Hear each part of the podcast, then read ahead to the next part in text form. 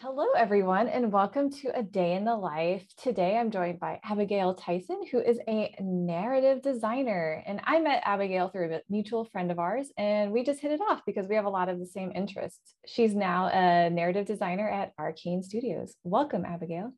Thank you so much for having me, Rachel. Yeah, so I just kind of feel like you've had this career journey that I've always wanted to have, but never had the guts to pursue by like starting off in publishing because I love to read and you love to read, and we we bonded over that. And then you worked your way into gaming, which I also really enjoy. So I just love to hear uh, some more about your journey and and how you got to where you are now. Sure. Um, so, yes, I started in book publishing. Um, I originally started as an assistant publicist, um, which I didn't really want to do, if I'm totally honest. I really wanted to be an editorial. Um, but being a publicist was actually was so much fun. I got to do really strange, fun things. Like I set up a choose your own adventure online book tour with a bunch of blogs who were uh, really psyched about this one author that I was representing. And I got to like do all of that in basically a week. And it was just an idea I had. And, you know, my boss was like, I mean, I don't understand that at all, but yeah, go for it. So that was so there were a lot of really fun things to do, but I was working on like adult contemporary books and I'm a YA fiction kind of lady and I really wanted to be an editorial. So I moved over into editorial for YA and children's. Um, and unfortunately, without going into like the most detail ever. It was a horrible experience. um, it was a really terrible job. Um, turns out the industry, uh, especially honestly on like the children's and YA side, which I'm very surprised by, turns out the industry is very competitive, very mean, very aggressive, and um, the care I sort of thought that went into these books really doesn't. It goes into their own careers um, and that was just so i was so disillusioned. I was a baby and i was devastated. Yeah. and uh, so you know before my love of books especially children's books and ya like completely went out the door um, i left that job uh, after a little over a year. And i didn't know what i was going to do at all. Um, i had always wanted to work in games but i had no idea how to start that at all um, until I moved to Atlanta. And I had a good friend, Megan, who uh, took me under her wing and she got me a QA contractor position at Adult Swim Games. And I know a lot of people probably don't know that Adult Swim makes games, but they do. Um, or rather, they publish games, they are not a studio. Um, and I QA'd an app that was originally kind of like a, an OTT app for Adult Swim and uh, I got to just watch a lot of TV all day, which was kind of fun. Uh, it was a lot harder than that, but th- that was like the highlight. Uh, but then after about six months of working on that app and doing a lot of QA work on that app and only a little bit on games, um, I was actually brought on full time, and I got to be a production assistant. So that was like a lot of QA and a lot of uh, management, a lot of making sure that deadlines were being hit that q you know qa was working on what they needed to work on in the order they needed to work on it and research um, research grouping all like a ton of stuff. It wore lots and lots of hats and it was really fun but I kind of liked marketing a little bit more. Like back when I had fun with publicity, I was like, actually, I think I kind of want to do that. So I moved over into marketing and then uh, went over to Bethesda uh, Softworks and was a community manager for several years. And that was super fun. Uh, got to work on Prey Mooncrash and Elder Scrolls Blades and the upcoming Deathloop and all sorts of fun stuff like that. Um, I was an absolute blast and I loved everybody that I worked with. It was so much fun. Uh, but then I had the opportunity to be a narrative designer over at Arkane Studios, which kind of made sense since I was already working on Arkane games just on the marketing side. And uh, I took it and that was earlier this year. So now uh, that's what I do. Super exciting. So there were a couple acronyms that you mentioned that I'm not sure if, if people know. So that oh, there's sure. one that's YA and then OTT. I knew YA, but I didn't know OTT. So could you explain yeah, those? Totally. YA is young adult fiction. So uh, books for teenagers for the most part, kind of 12 to 17 is generally what's considered YA. Um, some people say 14 to 17, but either one works. Uh, and then OTT is an over the top app. It's like, uh, Uh, like HBO Max. It's where it's an app where you can watch all of the HBO content. Uh, those are called over the top apps. Um, so oh. I was working on one for Adult Swim that was actually just in Canada. Um, and I don't actually know what happened to it after that, but I know it was live in Canada for a while. when you first said OT, like over the top, I was thinking like, well, Adult Swim can be pretty extra. so I was thinking the other meaning of over the top. no, that's just what those apps are are generally okay. called. Got it. That's cool. Okay, so before talking about your uh, current role, I, I, am curious to know a little bit more about like what what's involved with being a community manager. You mentioned that it's kind of that wearing that marketing hat, but what do you do with that? So being a community manager is like being a liaison between the fans and the publisher or the studio wherever it is you are. And you make sure that fans know about cool games that are coming up, maybe cool DLC or updates to live games, you know, making sure the information is out there, but in a fun way. You know, you don't want to just sound only like, hello, user, new content available, goodbye, user. You know, you want to have, to have like some fun stuff there. Um, sometimes it also includes working with PR um, on, you know, some fun like press stunt that you want to do. Um, sometimes it work it includes working with um, influencer managers. If you want to work with content creators like on Twitch or YouTube, uh, you know, you go to them.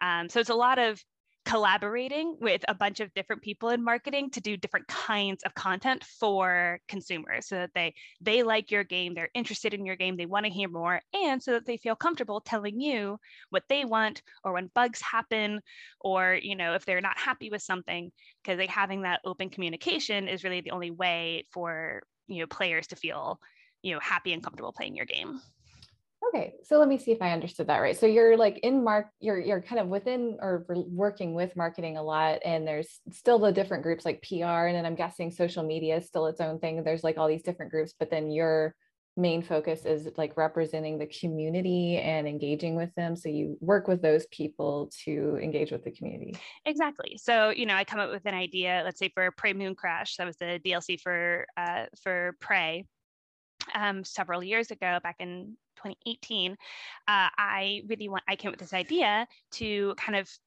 uh, make an alternate reality game, kind of, for the DLC so that fans who maybe are big fans of Prey but aren't sure if anything's going to happen next, or people who had never heard of Prey would see these clues, these kind of little breadcrumbs that I would leave them. They'd be like, "Oh, what does this weird code mean?" or "What does this like distorted image mean?" And would take them to like a secret Twitter account, and like that would have more clues. And all of them led up to E3 of 2018, where we simultaneously announced and launched the DLC.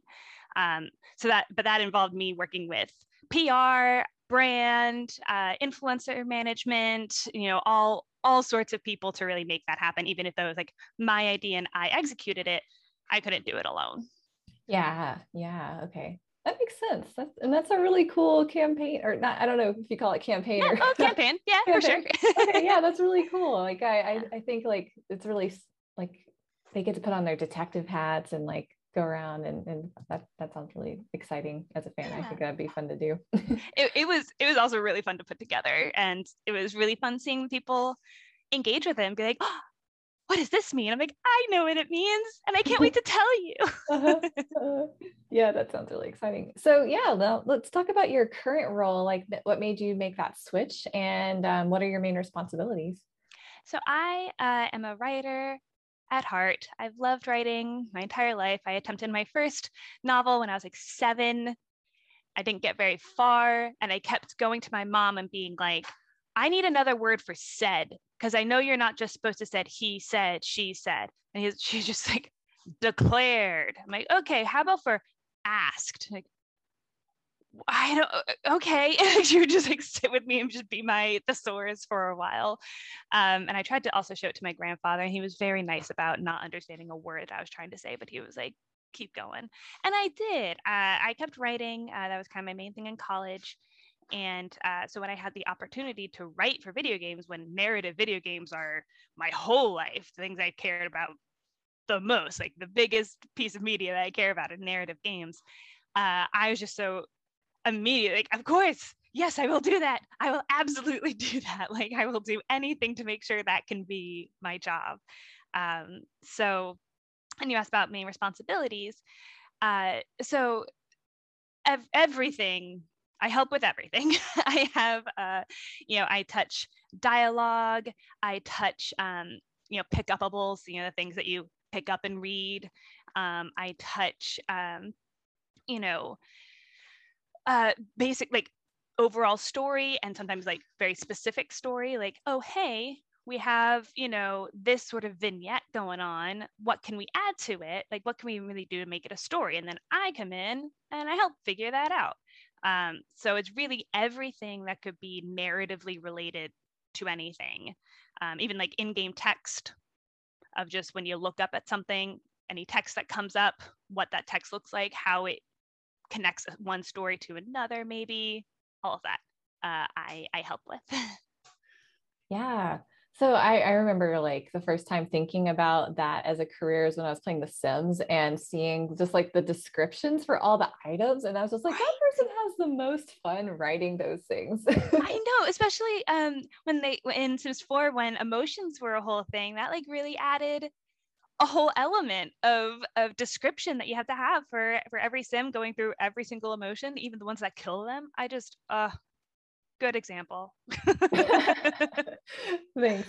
Yeah, and like in some of those like the more like in-depth story ga- fantasy games have a lot of lore to them too that you you like if if you're a nerd like me and like learning about the lore you go and like read the books yes exactly yeah. i get to i get to help out with that stuff That's and because so cool. i also love it so that is so much fun um, it's exactly as much fun as you think it is i'm not gonna lie to you it is it is awesome well, that's that's great. I'm really happy for you.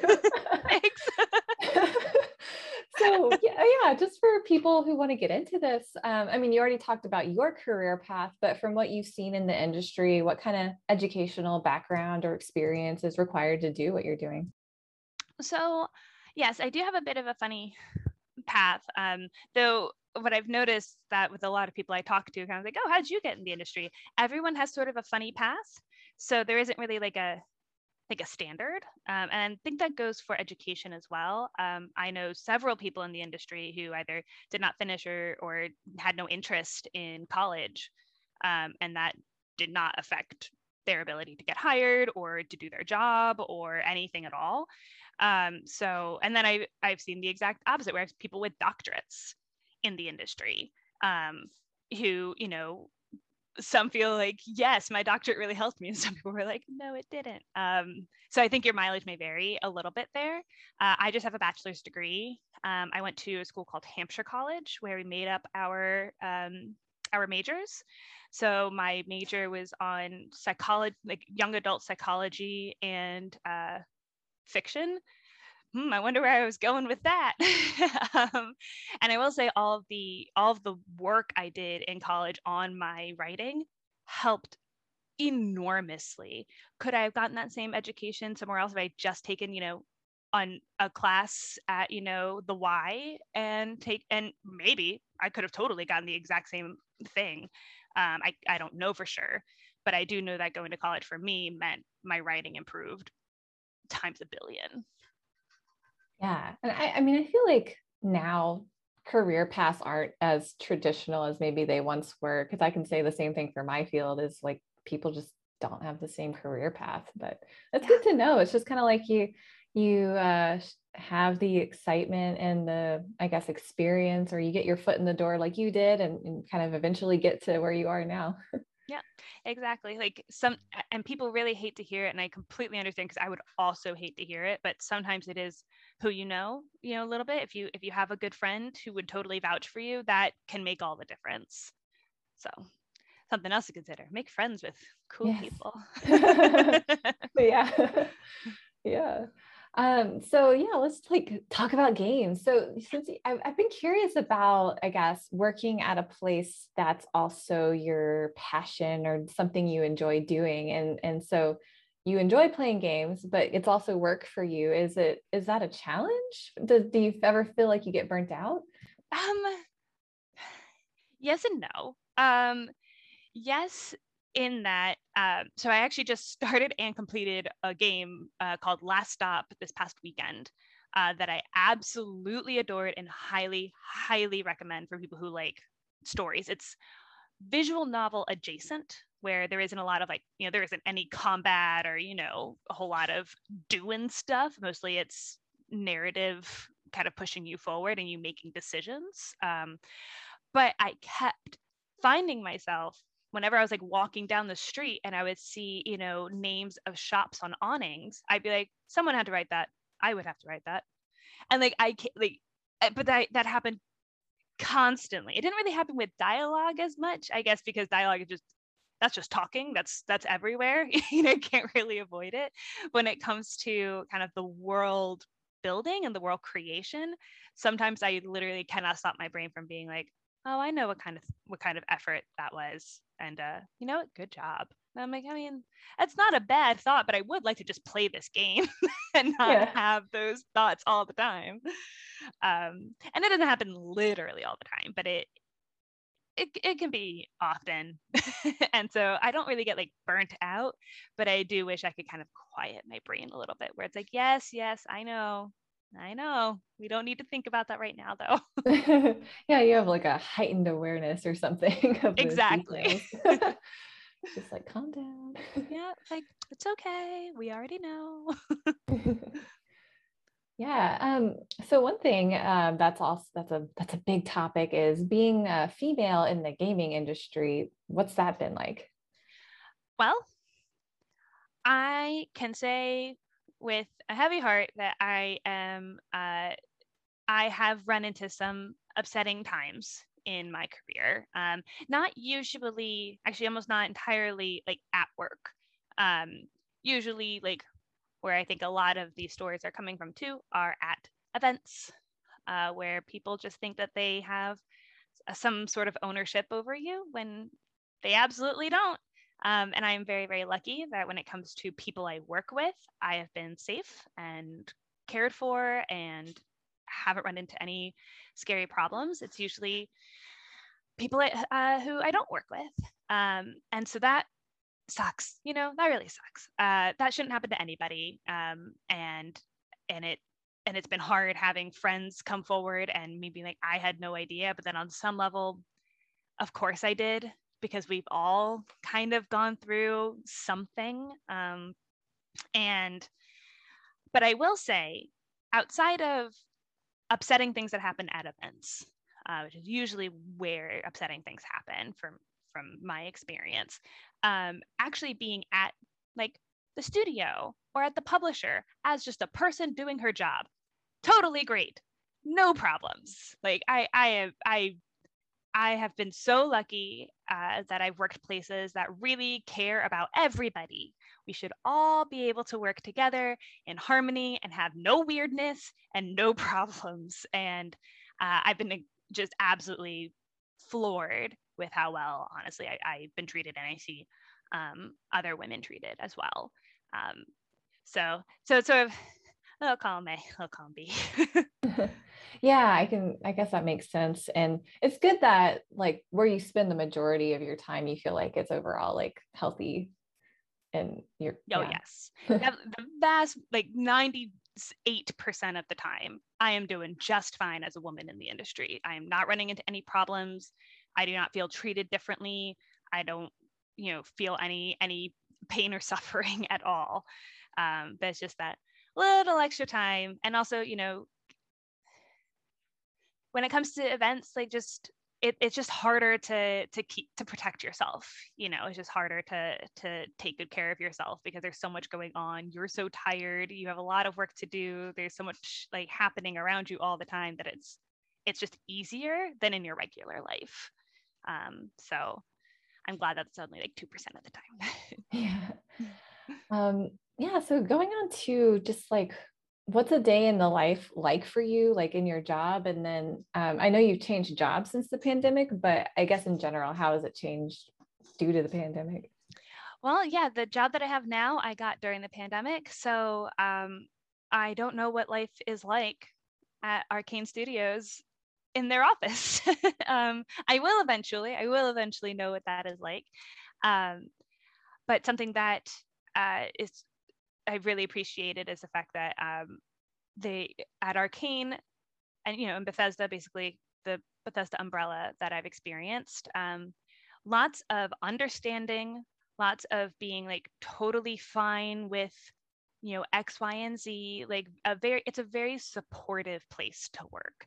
I don't really have to be afraid uh like back during the non-pandemic times if i was like feeling kind of sick but it's like oh crap but today's an important meeting day i can just call in and they're like we can absolutely fix that like don't worry about it all we care about is you getting better so arkane is very similar and that's been wonderful um and when it comes to so when it comes to the pandemic, you know, sometimes like, hey, my brain just doesn't work anymore. And they're like, don't worry, ours doesn't either. it's fine. Don't worry.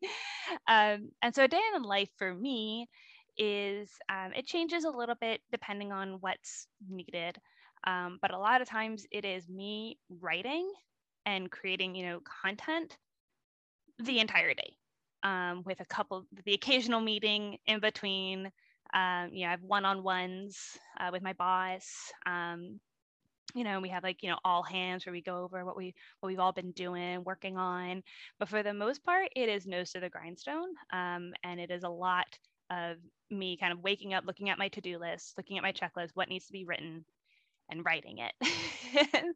So it's just a lot of that forever and ever and which is great because that's exactly what i want out of a job. Yeah i mean that's i think people are different but i'm pretty similar in that like i'd rather just you know have my work and do it rather than yeah. having a bunch of meetings. Exactly and like i'm a fan of meetings when like stuff might be a little too complicated to go over in text or on, on an email when it's like oh man i could explain this in a four paragraph email or we could have a 10 minute meeting and those like that's when i'm like meetings are great but meetings can be you know it can be a lot sometimes. Can be a lot. I don't like it when people have meetings, just an aside, just like because uh, they don't feel like reading something. But like, yeah, when there's like a meaningful kind of, okay, we need to actually work something out. Of course, you need to, to get together. To like talk it out easier, especially because I think um, everyone's tone is so different in text that sometimes they can also read like, oh gosh, is this like a really big deal? Is somebody very upset? And that person is just like having a jolly day. They just have a very blank tone uh-huh. when it comes to their emails. Yeah. So sometimes talking can help with that. That's that's very true. um, yeah. So uh, now let's just talk about life in general. So what do you do outside of work to decompress? I read. of course, I read. Um, and I, I do play games um, and I write. So I do actually a lot of the things that my job requires of me. I just do different versions of it for my relaxing time. Um, I love to bake. Baking is really fun. Um, I especially like baking because at the end you just have something like delicious and happy. Like, how great is that? You get to put in all this effort, all this productivity, and at the end you have a yummy treat. Like that's just that's better than anything. Uh-huh. Um, and oh, I play Dungeons and Dragons. Uh, which is very, very fun. Um, I sometimes play with my fiance. Uh, we actually had this like two year campaign that ended somewhat recently. It ended in the pandemic. Um, and we killed the boss so fast, like the final, final, final boss so fast that the DM was like, okay, we're going to do this again on hard mode. Like, yay. and we still actually beat him pretty quickly. So we were just really OP at that point. Yeah. Um, yeah. Oh, and board games. Board games are a big one we you can't see it but off screen right here is just an entire cabinet full to the brim of board games nice. i've been uh i I joined a board game group and and where like we're in the Bay Area where I live, and um, it's been a lot of fun. But then during the pandemic, of course, we we couldn't meet up, but we played a lot of stuff on Board Game Arena, which is pretty fun. I love Board Game Arena there's uh, there's one game that I uh, that my fiance played with another friend called Innovation on Ooh. Board Game Arena, and um, I wanted to get into it, and we got a physical version, and uh, he beats me so much. He I've never won. I've never won this game. I hear it's a great game. I can't I can't trust that because I cannot win. Um, so I'm thinking of sneaking on with that same friend on Board Game Arena and playing behind my fiance's back so I can get better. yeah. That's the nice thing about board game arenas. You can play with just like randos too. And like, sure. I've kind of done that because I, I just like, even though I've been kind of going to these board game meetups, I still just like there's so many I don't know. And then maybe I play it with them once and then like months go by and we don't play that game again. And then I'm like, I don't remember the rules. So I've been kind of right. like doing that myself. Just that like, makes sense. Practicing. it's like, smart. I do go into these games with just like, all right, I don't know anything. I'm just gonna have fun. And I love it because it's a group of women and women are just like, I don't know, this like this kind of there's just a nicer energy about like playing with women less competitive more about having fun and so i just feel like okay like i, I always have fun even when i'm confused out of my mind but yes. i still want to practice and get better yeah definitely and something i've learned kind of related to the competitive aspect is i think i need to be a little i, I like collaborative i think i think i now lean more towards collaborative games than like who's going to win games um because I get so mad. and that's no fun for anybody. So yeah, I, I uh, was recently introduced to collaborative games and they're so much fun. I yeah. like that. So, well, speaking of your fiance, you're getting married. How's um, the wedding planning going? What are you most excited about? it's going very well. Um, we got engaged in November of 2019, and at the time had already decided we weren't going to get married until 2021. Um, before the before COVID was even a problem. Um, and so because we wanted to give ourselves plenty of time to plan and also we wanted to kind of enjoy a long engagement enjoy kind of like being engaged and having that you know time in our life um, so luckily, the planning has been great because it's been super gradual over basically two years. Um, so we're at the very end now, getting married in 45 days, and uh, have only like kind of the little stuff left. Um, we're closing up our RSVPs soon, so then we actually will know who's there, so we can get our little like table cards and all that good stuff, things that need to be like numbered based on actually how many guests I can't really do until we know. So uh, that's basically all that's left other than actually just getting married. Exciting. And yeah, I bet it feels good to just kind of have it mostly together and not too much to, to stress out about. Exactly. Yeah. Okay, so we were you were talking about um, young adult literature and media, and what what draws you to that genre? So, being a teenager is a very complicated time in basically any teenager's life. Um, that is I, that's like a sweeping statement. I think I can confidently make, um, because you have hormones driving you absolutely out of your mind. You have all these emotions, like much much bigger feelings than you're used to and you are feeling them about much smaller things than you're used to. Um, you have crushes and you don't know what to do with those feelings at all. You have friends who are kind of mean to you and friends who, you know, love you more than anything in the world. And you're not really sure why the two exist at the same time. Like, so much because and also you're making tons of mistakes like so so many mistakes and learning from them very very slowly and all of that creates um, incredible media like that's that's fun to read about right? That it the the complications the the will they won't they the my feelings are so complicated i don't really know what i'm supposed to be feeling anymore. You're like yes yes i want to read more of that. And you know then you throw in things like my favorite genre is mystery. So then you throw in you know a dead friend or like a missing family member or something and then so all the regular feelings you're supposed to be going through as a teenager are suddenly even worse because something insane is happening or really really upsetting is happening. And when it comes to adult literature there's nothing wrong with it but adults at a certain point have kind of figured themselves out to some extent. The feelings aren't quite as big or confusing you know your crushes are a little more manageable. And so I'm less interested. I, I, there's less internal conflict.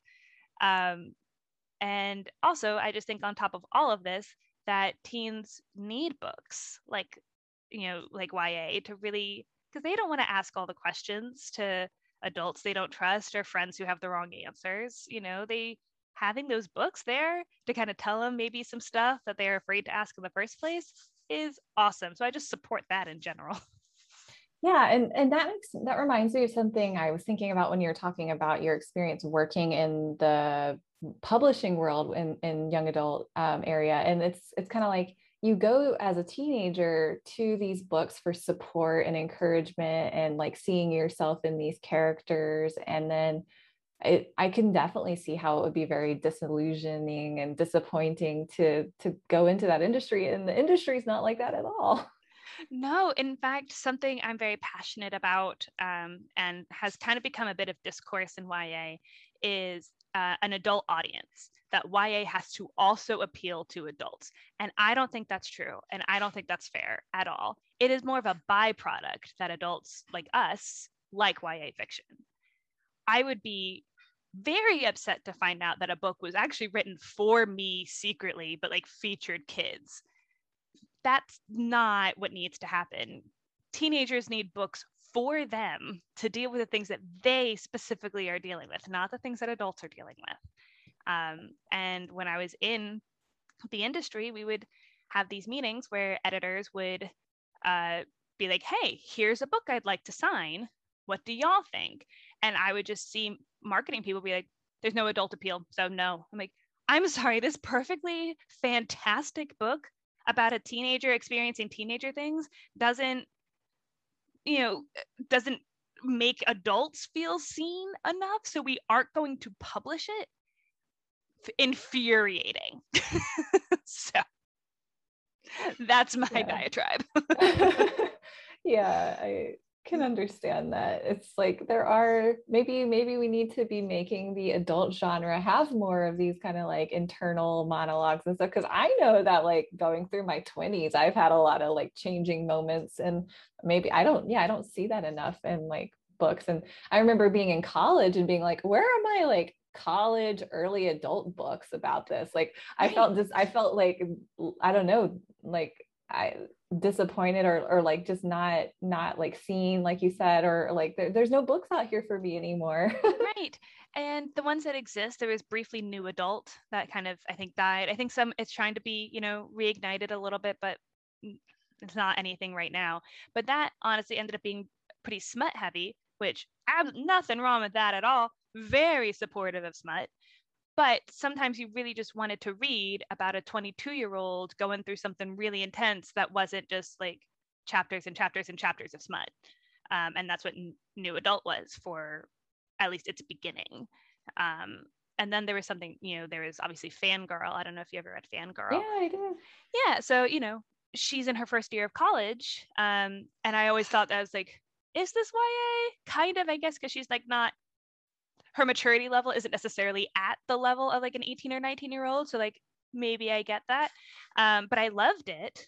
And I thought I was like, this is more what I meant. Like, can we have some of this where you know the 18 to like 24 year olds can really shine with their problems. Mm-hmm. Yeah, because that's just like it's an age ripe with a change as well. And I, I loved Fangirl because it's like she she I mean I love the book, but then I also loved what she did with the sequels where like they she expanded upon the universe she created in there as a, like the the fan story. It was so cool. Loved it. And I think yeah. that's so clever and also again another really like making it about fan fiction or having like fan fiction as a component for a lot of us you know, in our, you know, late 20s, early 30s, we grew up on fan fiction. So, like, having fan fiction kind of be the thing that's making her feel powerful and in control and like she matters makes so much sense and is such a perfect way of doing that. Mm-hmm. Yeah. Um, yeah. So, I want to also talk about games too. And um, I'd love to know more about your favorite type of games. So, okay, there are there are Abigail games. And Abigail games is really a list of games that I can't quite find the through line. You know, there, I think there are people who are like, oh, I love RPGs, I like action RPGs, or I love, you know, puzzle games, or I love narrative games.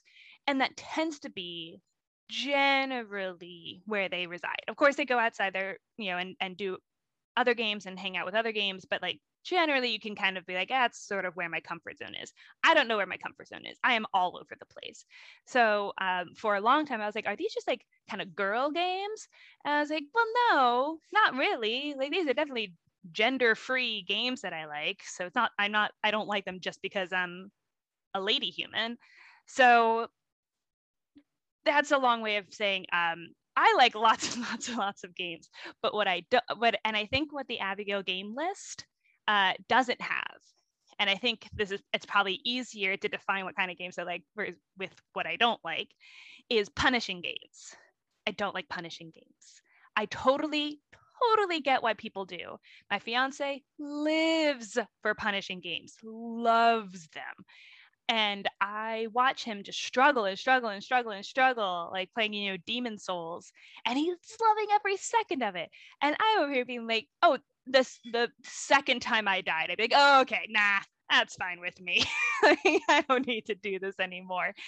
Um, so uh, the kinds of games I like are narrative games, are JRPGs, regular RPGs, action RPGs, adventure games, point and click games, puzzle games, mystery games, just sort of everything. But if you were to just go off of my list of games to suggest me a new game that I, that isn't on that list, it would actually be kind of difficult i think i think there are some people like some friends that i have who think of me as someone who loves um danganronpa which i do or the zero escape trilogy which i do and have like those like puzzle meets narrative games awesome but they'd likely suggest me a game that I actually don't like, even though it's very similar to those, but I can't tell them why I don't really like that game because I can't figure it out either.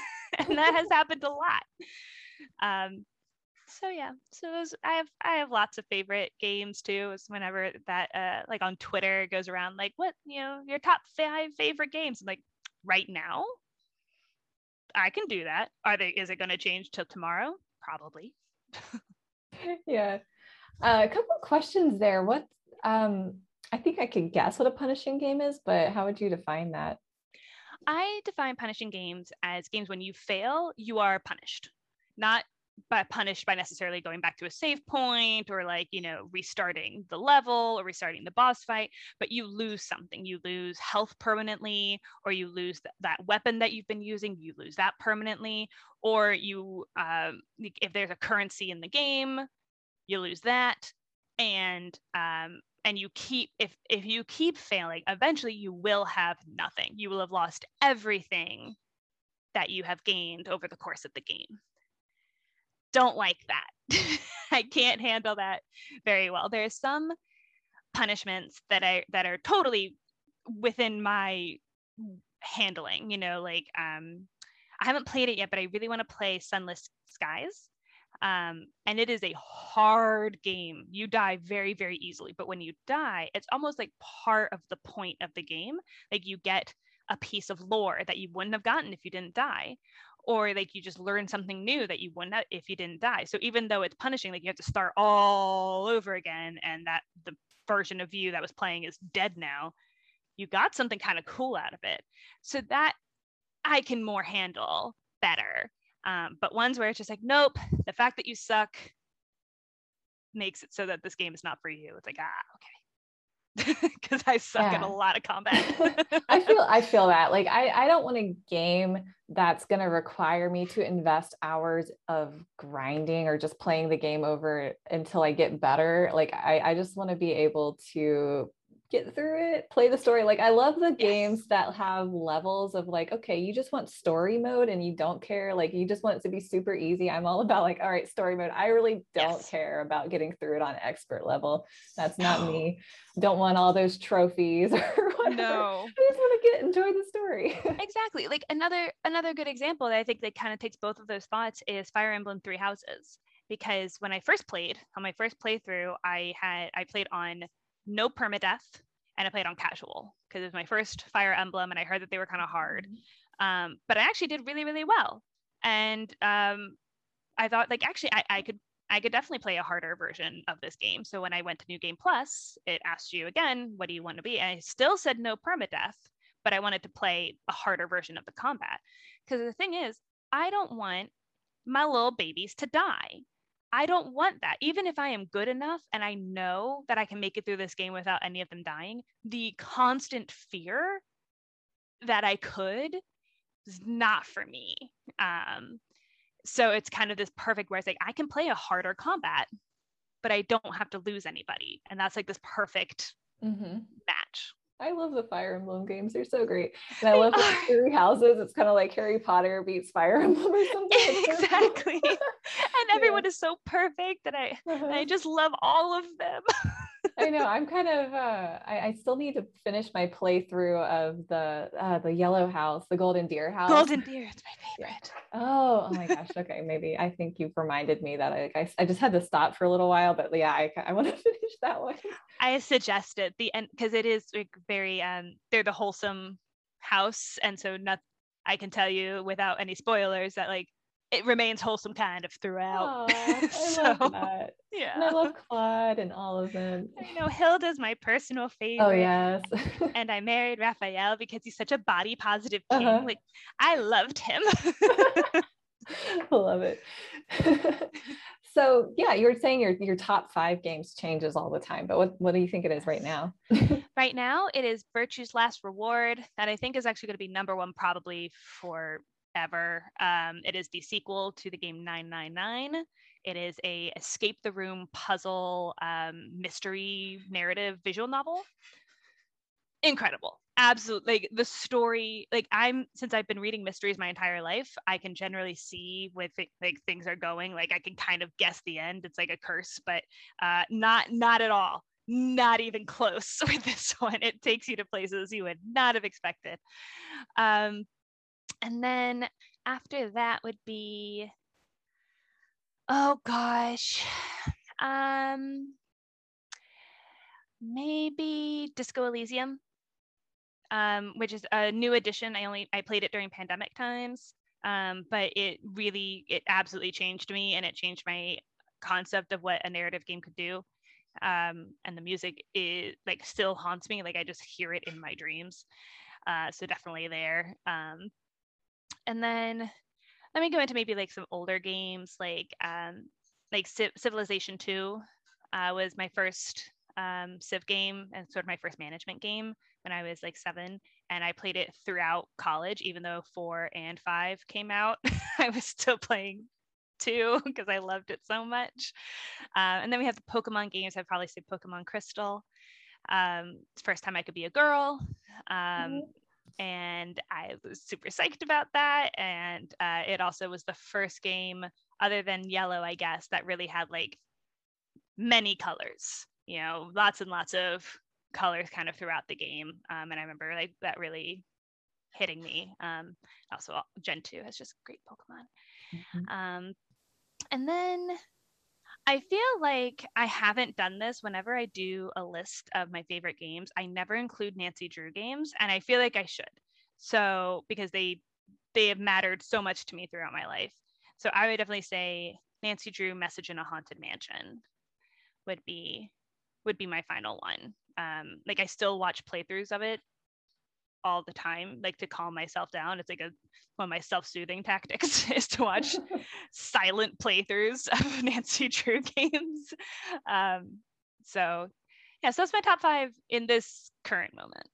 Nice. And I love that you have a mix of like games that were very important to you throughout your life. Yeah, because I because I, you know, I mean, Pokemon especially, I still play Pokemon games. The new ones are coming out faster than I can even keep up with them, and I still want to play them. Uh, but you know, Crystal is definitely where I like really truly was like, oh, this game rules, and everything about Pokemon is just the best ever. I love that.